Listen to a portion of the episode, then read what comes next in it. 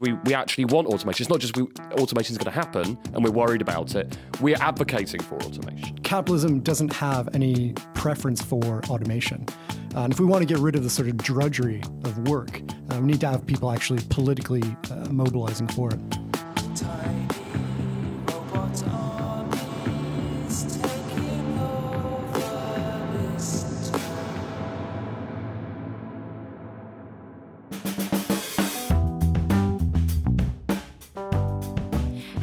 Name is Kirsty Stiles, and welcome to the weekly economics podcast, where this week we're heading into the second of a two parter on the economics of the future. This week we're talking to the authors of Inventing the Future Post Capitalism and a World Without Work. That's Nick Srnicek and Alex Williams.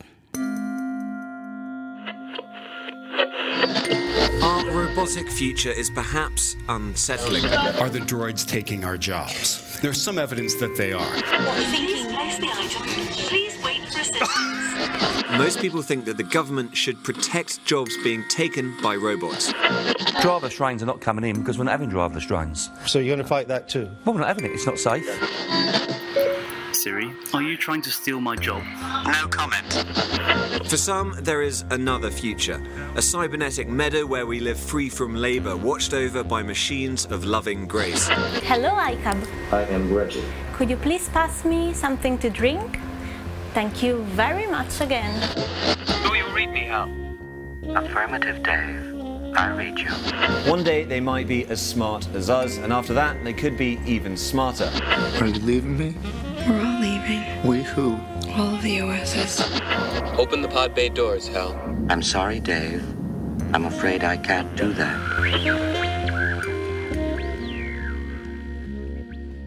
So, hi, Nick. Hello. And hi, Alex. Hi. And welcome to the weekly economics podcast. Uh, you're joining us for our second episode on the economics of the future after we had Aaron Bastani on last week talking about fully automated luxury communism. So, you've written a whole book uh, called Inventing the Future about the need to transform our economy uh, for the future, uh, which you suggest uh, means that we need full automation and the universal basic income. First of all, what's your big problem with the economy as it is? Well, I think there's a number of different uh, sort of problems with the economy. Uh, quite obviously, we have massive inequality. Uh, we have increasingly concentrated control by, um, you know, a very small group of people.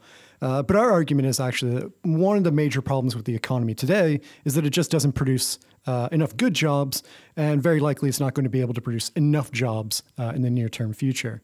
Uh, so this is sort of the issues around automation and the possibility of robots uh, sort of extinguishing a whole slew of jobs uh, and basically not being able to replace those jobs with new jobs, uh, or if they are replaced, it'll be low skill, low wage jobs, uh, and increasingly sort of precarious work for people. Right, which is what we're already seeing. I mean, this is why it was interesting uh, looking at a, a Sports Direct and all the, the, the issues involved with them coming out this week. Is just that this is, yeah, I mean, it's indicative of the kind of economy which is being built in the UK, especially after the 2008 crisis. This is the kind of pathway that we've taken. Um, and it's one which is, yeah, I mean, it's a, uh, the statistics show that kind of, you know, employment is up um, based on where it was a few years ago, but it's what's the quality of the jobs? They seem very, very poor. Um, and this is, you know, the, the kind of economy which is being built is not an economy that I think we really want. Okay, so on the front of your book, uh, there's a lot of capitalized demands for a future economy. Demand full automation, demand universal basic income, demand the future. Uh, these demands uh, all come from your belief that we should be aiming for a post work world, uh, a world essentially without work. So, why do you believe that? Uh, it builds upon the sort of problem that we see with the economy. So, if it's not producing enough jobs, uh, we need to have some sort of social system built up to enable people to survive without a wage labor. Um, so, this means building up systems like a universal basic income. It means doing things like reducing the working week so that we're spreading the existing sort of uh, stock of work around to more and more people. Uh, so, we need to do these sorts of things if we want to actually respond to the issues of less and less work in the economy. But I think also beyond that, it's not, I mean, this is often the way it's been phrased kind of UBI, automation, robots stealing jobs. It's often this idea that this is a kind of ameliorative measure. You know, so the jobs won't be there. We'll give people universal basic income. That's definitely true, and that's definitely a, a, a strong motivation for that kind of policy. I think we want to go a bit further than that, though. We're not just saying that we want um, a world, uh, a post-work world, as we kind of talk about it through full automation and UBI. We, we actually want automation. It's not just we, automation is going to happen and we're worried about it. We're advocating for automation. we're going, we're, t- we're taking a kind of a, uh, a further step. And I mean, this is designed to be provocative um, because, particularly in terms of organisations the left, for example, unions traditionally have, have uh, or, or, certainly have ta- you know seen automation potentially as a threat. So we want we wanted to kind of um, think about how you could approach the kind of the future of work, future of um, technology in the workplace, which is coming in a way which is not just kind of uh, negative and trying to ward it off and trying to make the best of it, but actually one that can identify it as uh, the kind of perhaps at the heart of building a new kind of society and a new kind of economy. I love it that you must talk about universal basic income so much that you just call it UBI. um, so uh, you, you, obviously you've just just highlighted you know crap jobs uh, um, and, and in, increasing employment. Aren't you just arguing, or shouldn't you be arguing for good jobs and, and full employment? I mean, that's just a. I mean, this is basically an argument for kind of social democracy or for the kind of era that uh, was kind of prevalent in the West after 1945 till about 1980, the 30 golden years, as the French call it um, it's not coming back. That world is is is gone, and it's it's the reason why it's not coming back is basically you know there's been huge changes in terms of technology, in terms of the global economy, everything that's happened since uh, 1980, uh, the emergence of what people call you know post Fordism. We're no longer all working in factories. Some of this has been for the good, some of it's been not for the good. But I think full automation rather than full employment is what we should be aiming for. Full employment would be very, very hard. I mean, it would be hard to think how you would do it short of having make work programs, for example, sponsored by the state, that might be one way, or uh, as we're kind of seeing to some extent, a world where you're kind of encouraging low skill employment. I think the sort of uh, the broader problem for low income economies as well uh, the sort of traditional way in which an economy develops is that you have people moving from the farms to the urban spaces, moving into industry, and manufacturing provides a whole ton of jobs. And you start to have people get employed as the proper working class. Now, the problem today is that countries like China, like India, like the Philippines, like Indonesia, are all deindustrializing far earlier than traditionally economies have. So, this means that manufacturing is no longer providing enough jobs for these people as they're being pushed off the farms and into cities. Uh, so, even in these low income economies, you don't have the space uh, for capitalism to produce enough jobs. So let's just uh, come to each of those demands on the front of your book and go into a little bit more detail. Why and how full automation? Uh, the basic point of a demand for full automation is to say that capitalism on its own uh, isn't going to produce full automation. Uh, so capitalism prefers the cheapest way to get something done. Now, this may mean using cheap workers rather than using expensive robots. Uh, so this is what we see in China is that we have a whole lot of cheap labor there being used, and we don't have a lot of investment. Now that's starting to change very rapidly in China, but capitalism doesn't have any preference for automation. Uh, and if we want to get rid of the sort of drudgery of work, uh, we need to have people actually politically uh, mobilizing for it. Yeah, I mean, there's an interesting kind of story uh, about you know, why haven't we seen more automation than we have? Because already we've got lots of technologies of automation that, have been around for kind of, you know, many years, which would enable a lot of workplaces to be more automated than they are. W- why aren't they? And it's um, because if you have workers who you can pay very little, uh, there's no need to. You've got kind of, you don't need actual robots. You've got uh, flesh and bone robots that are much cheaper. One of the reasons why automation hasn't been adopted um, in this period as much as it could be is because certain uh, kind of ways of organizing the global economy have been very effective at suppressing uh, the power of labor movements. So, one of the historical reasons why you would replace a human being with a machine was because otherwise they'd be uh, demanding too much pay. Okay, so we talked about uh, full automation with Aaron uh, last week. Uh, Twitter has since informed me that you can, in fact, automate uh, stand up comedians, which is quite disappointing. Uh, but you uh, also admit yourselves that you can't automate everything. Isn't automation just going to increase damaging inequality in our society? Some people will just work less, and others will do all the work. It possibly could. and this is partly why we have to be thinking about this now. we need to be sort of mobilizing and uh, expecting that the future just isn't going to produce enough jobs. So if the traditional sort of leftist demand was to have more and more jobs for people, if that's no longer going to work, we have to be changing our strategies. We have to be changing our approaches to these sorts of issues. After automation, then your second demand uh, is a reduction of the working week, which fits into your beliefs about a post work world. Uh, your third demand explains how people survive without work uh, you'd introduce the UBI, uh, Universal Basic Income. Can you explain uh, what that is, as it's uh, been kind of increasingly in the news recently. Yeah. Um, the, I mean, the clue is kind of in the name. So it's it's universal, it's basic, and it's income. So uh, it takes many forms, but in the certainly if you kind of take it literally, and this is the kind of way that we do take it, uh, it's universal. It's paid to everyone. Um, precisely what that means is is perhaps an open question. Presumably, it would be you know in the existing world as we see it today, you it would be a kind of paid by the state to everybody living or perhaps a citizen of a given uh, territory. Um, I mean, we would argue probably want it more universal. We would really want it to be globally universal, but um, uh, it's it's basic. So the idea is it provides basic subsistence. Although precisely what that means, does this mean just enough to kind of purely subsist, or would it mean something more than that? There's a lot that's unclear about universal basic income. The kind of debate is very interesting. Is that when we were writing the book, just talking about UBI was kind of interesting enough. But I think now things have moved on, given the kind of um, attention in the press and the media, and with various you know, cities and regional and national governments that are trialing the idea and taking it very seriously. Then what's really important now is not if UBI, but what kind of UBI. Um, and this is this is going to be quite an important kind of political struggle, I think. Okay, so as I uh, alluded to, this is um, something that's been in the news a bit more lately. Who else is working on this, and kind of how practical is this is this becoming as, a, as an idea? Uh, well, there's a number of different uh, think tanks already working on it. So um, the RSA and Compass have recently come out with reports, and I believe the Resolution Foundation as well. Uh, as political parties who are interested, so the Green Party famously has uh, been supporting this for some years now. Uh, the Labour Party is also expressing some interest in it as well. And the SNP.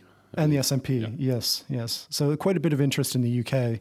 Um, there's interestingly a book coming out by Andy Stern as well from the uh, SEIU. I forget exactly what that stands for, but it's the um, Service Workers Union in the United States. And there was another book that came out recently, How to Fix Almost Everything. Is yeah, that the name of the book? Like something like that. There's yeah, a number was, of books sort of coming yeah, out. there's been, there's been a lot. I mean, well. it's, it, there's been a real explosion in kind of publishing on this. I mean, I think what's interesting about the the various proposals when you get into the costing is when you get into the kind of you get into the real detail. Uh, the RSA's one was kind of almost deliberately, it was ambitiously unambitious, I think. So their major aim was to kind of get it on the table as an idea that could be seriously discussed. Um, so it was kind of as sort of fiscally neutral as, as possible. That said, it, yeah, I mean, it's, it's, it's not necessarily what we would be advocating for. Um, Compass's one is, is much more ambitious. There's another question about is this a bit, is it gathering steam but maybe also is it premature as well? I mean, we would when we have discussions with uh, policymakers, we I mean, would we actually ad- advocate, for example, UBI being a central plank in the next Labour manifesto, for example? Probably not. The the kind of compromise which might be reached on that is a commitment to run some very serious trials, which would probably be a good idea.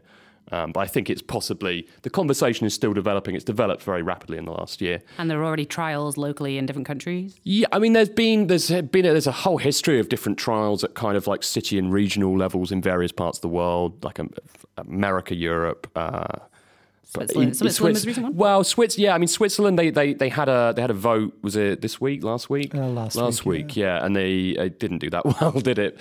What was it on? Twenty two uh, percent said something yes. like that. Yeah, it was about one quarter that uh, Yeah. accepted it, three quarters that rejected it. Yeah, but it was interesting because the, the uh, it had no support from any major party, and actually polling done around it said that even people who voted no thought that they'd be voting on it again in the future. So So when we were talking about fully automated luxury communism last week, I was assuming that we were kind of automating everything uh, and that there'd be publicly owned robots uh, and there was maybe no need for money anymore. Are you proposing a different sort of economy and, and who's going to be generating the money for that universal basic income? Uh, I think we are proposing something slightly different. Uh, it's a bit more modest. Uh, and basically, this is sort of a strategic analysis on our part to say what is immediately possible within the next couple of decades. Uh, something like fully automated luxury communism with public ownership of all of these robots, uh, and you know the end of money seems still a bit far fetched for two decades from now. But we might be able to reduce the working week. We might be able to get a meaningful UBI, and we might be able to get uh, a whole lot of work automated. Uh, and our argument is that on the basis of that, suddenly workers and average people have a lot more political power. You're no longer dependent upon a job, you're no longer dependent upon a company to survive. Uh, and this enables you to uh, exert your political power in ways that uh, you haven't been able to. Hmm. I think also maybe another way of putting it might be how, yeah, exactly. How do you get to fully automated luxury communism? It, it's certainly not something you could kind of institute overnight. So I guess then it's a question of looking at things that are going on in the world today, the kind of you know tendencies that we're already observing and thinking, well, which ones of these should they be kind of, you know, treated in the right kind of way? So the kind of um, things that we talk about, UBI reducing the working week um, and full automation, what does that do? I mean, it gives people more power. Um, but also, I think interestingly, it begins to break down the idea that life revolves around work. And once you begin to do that, this opens up further possibilities, um, some of which might lead to something like fully automated luxury communism. And did you put forward a, a, did you put forward a kind of hypothesis in the book for how the costing thing might work? Obviously, we as we understand it, you know, people work, they pay tax, tax pays for things. Yeah, um, this is sort of the work of uh, think tanks. Yeah. uh, no, I mean we gesture to to some suggestions within the book, though. So things like um, a carbon tax, things like um, sort of recuperating some of the money from investment in innovations. Uh, so Mariana Mazzucato famously points out that every single major sort of pioneering technology of the iPhone actually was developed and funded by the state. Uh, and the state does not get any returns off of iPhone sales. And perhaps we should be having a conversation about how do we claw back some of that money. Right, awkward, but good. Um, so, uh, some critics of this uh, basic income say it's just a way to bring down the welfare state and privatise everything. You know, everyone gets a certain amount of money and they can spend it wherever they wish. Uh, you also want public education, public healthcare, welfare, and a basic income. Aren't you uh, worried that the basic income could just be used to justify things that you really wouldn't want? I mean, that's totally possible. I mean, this is why I mentioned this kind of this thing about the fact that there's going to be a political struggle around this. Um, so it's totally true that the interesting thing about UBI is that it's it's not totally a leftist demand historically. It's actually had a variety of um, normally people that like to think radically about how to redesign society some on the left and some on the right. So the kind of Milton early Friedman, right? Yeah, exactly. The the all of the kind of classic inverted commas early neoliberals. Lots of them are fans of UBI or something approaching a UBI. Um, I think it's absolutely yeah. I mean, so I think it's absolutely true. Could certainly be used to justify um, things that you wouldn't want it to. So the job is basically to you know to get out in front of it, define what UBI is going to be, make it work, um, and demonstrate that you can have a UBI that's at a, at a high level where um, it's not, you know, I mean, the danger would be you, it effectively becomes a voucher system and you get rid of the welfare state and everybody pays for everything out of it. Um, but I think that can be resisted. I think one really important point to make as well is that UBI is often presented as a sort of single cure all policy for all of the ills of society. Uh, and I think the really important thing is that we have to actually be building the narratives that make sense of UBI. Mm. So if the narrative for UBI is that it cuts government bureaucracy, well, then yeah, it's going to cut the welfare state, it's going to get rid of healthcare, it's going to get rid of education, uh, it's going to get rid of childcare.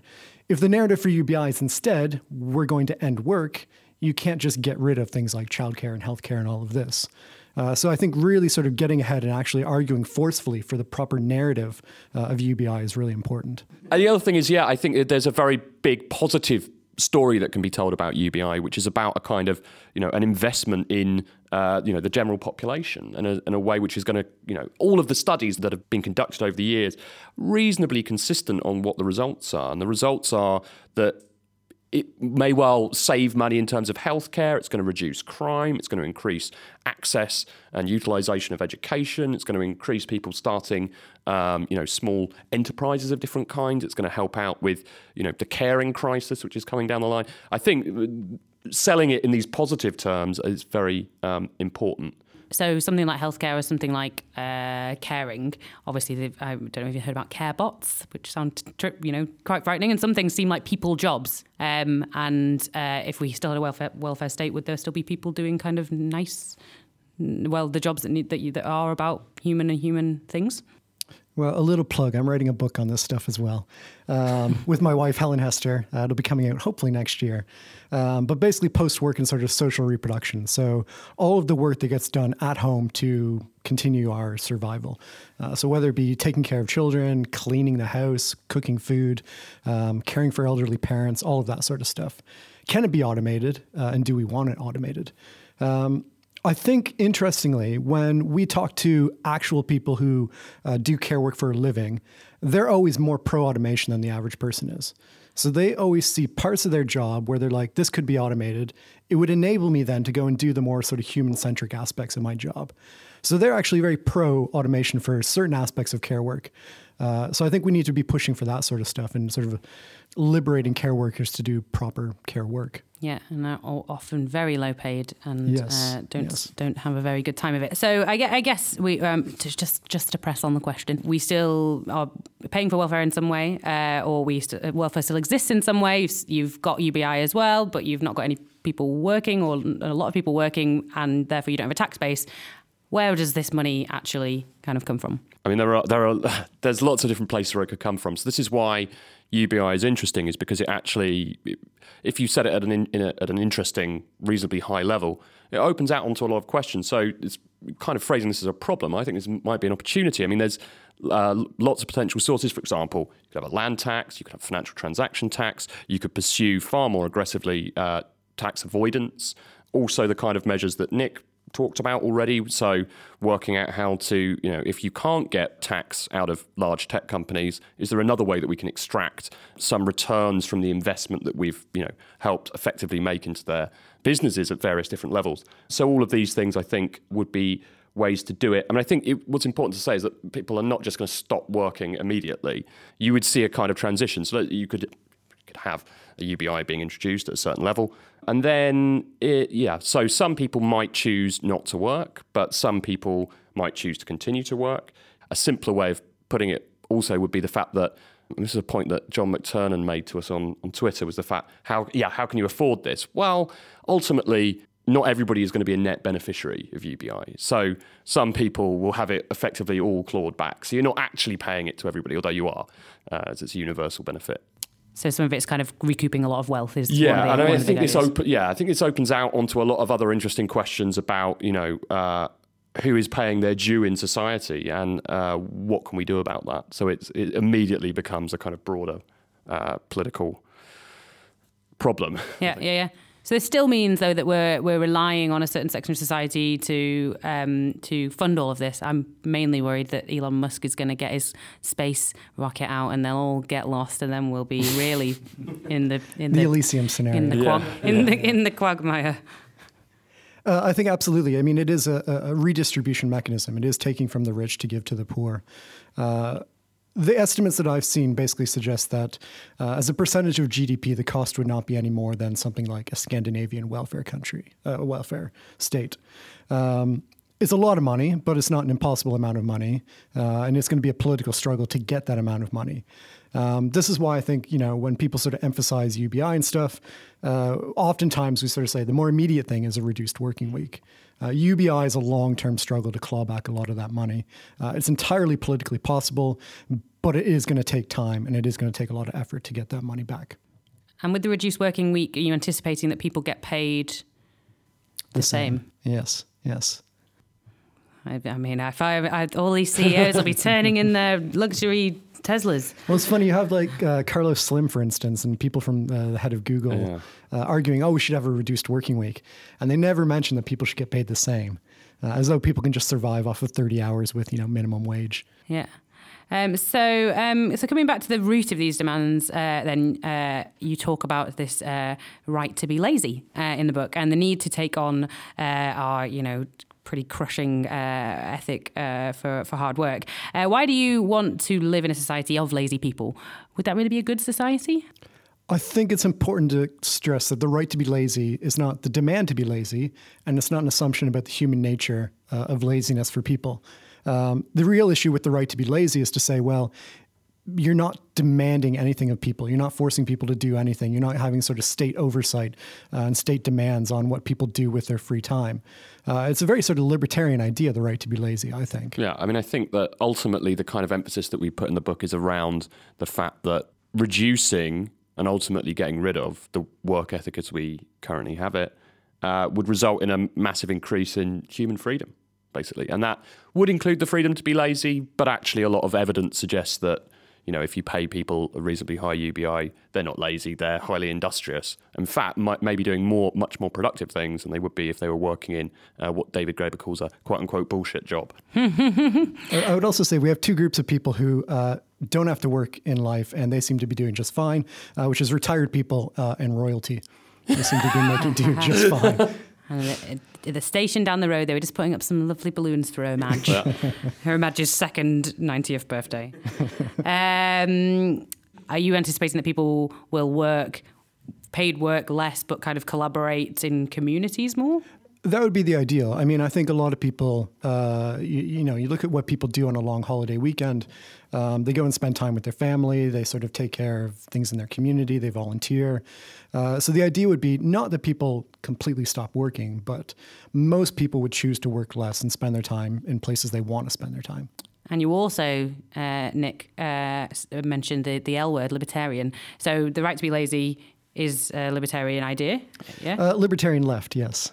Right. Yeah, okay. Yeah. Can you give us a jargon buster on that? Uh, so, libertarian idea is basically freedom from any sort of uh, overt coercion by state or workers or uh, uh management or anything like that. Um, so, the freedom to individually choose what you want to do.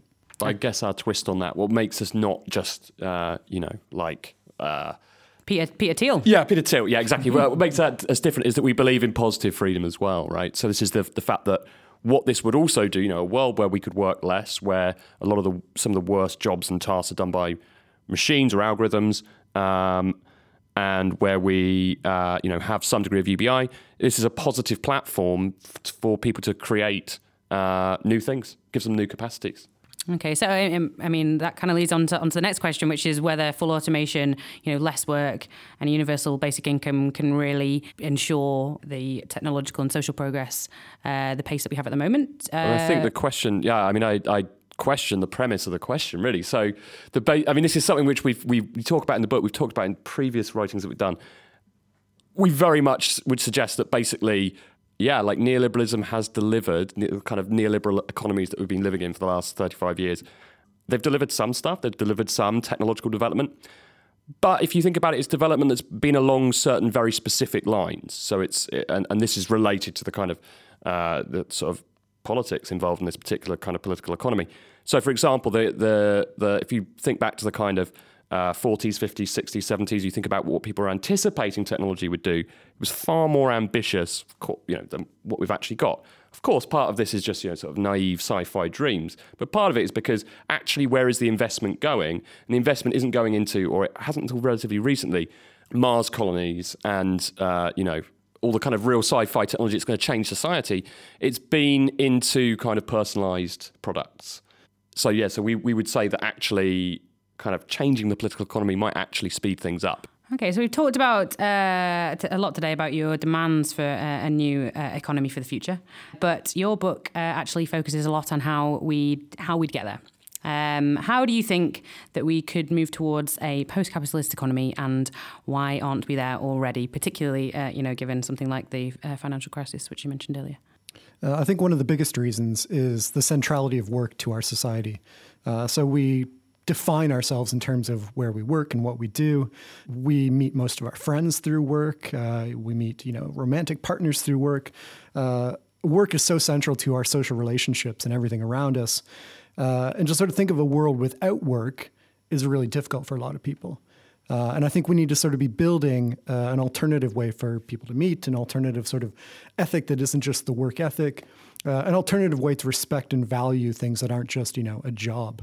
Uh, so this is a sort of um, aspect that we have to get beyond if we want to start talking about post work. I mean, part of the reason why we you know aren't already at in a kind of post-capitalist economy is simply because the kind of forces that have the most power probably don't want us to go there. Um, there's people who are doing very well out of the system as it, as it currently stands, and they will do everything in their power to resist it. I guess the other reason is the kind of forces that might be capable of producing it over time haven't been there in the past. They've been largely crushed. They've been largely mounting kind of defensive politics to kind of, you know, save what's left of the welfare state, which is you know, very valuable, absolutely necessary, but kind of in, insufficient on the big scale. Okay, well, Nick, Alex, this is certainly uh, an interesting uh, area for us to think about, and obviously we're not, uh, we've not got the finished product yet, but it's an interesting uh, thing for you guys to pull together. Thank you. Thank you. Thanks.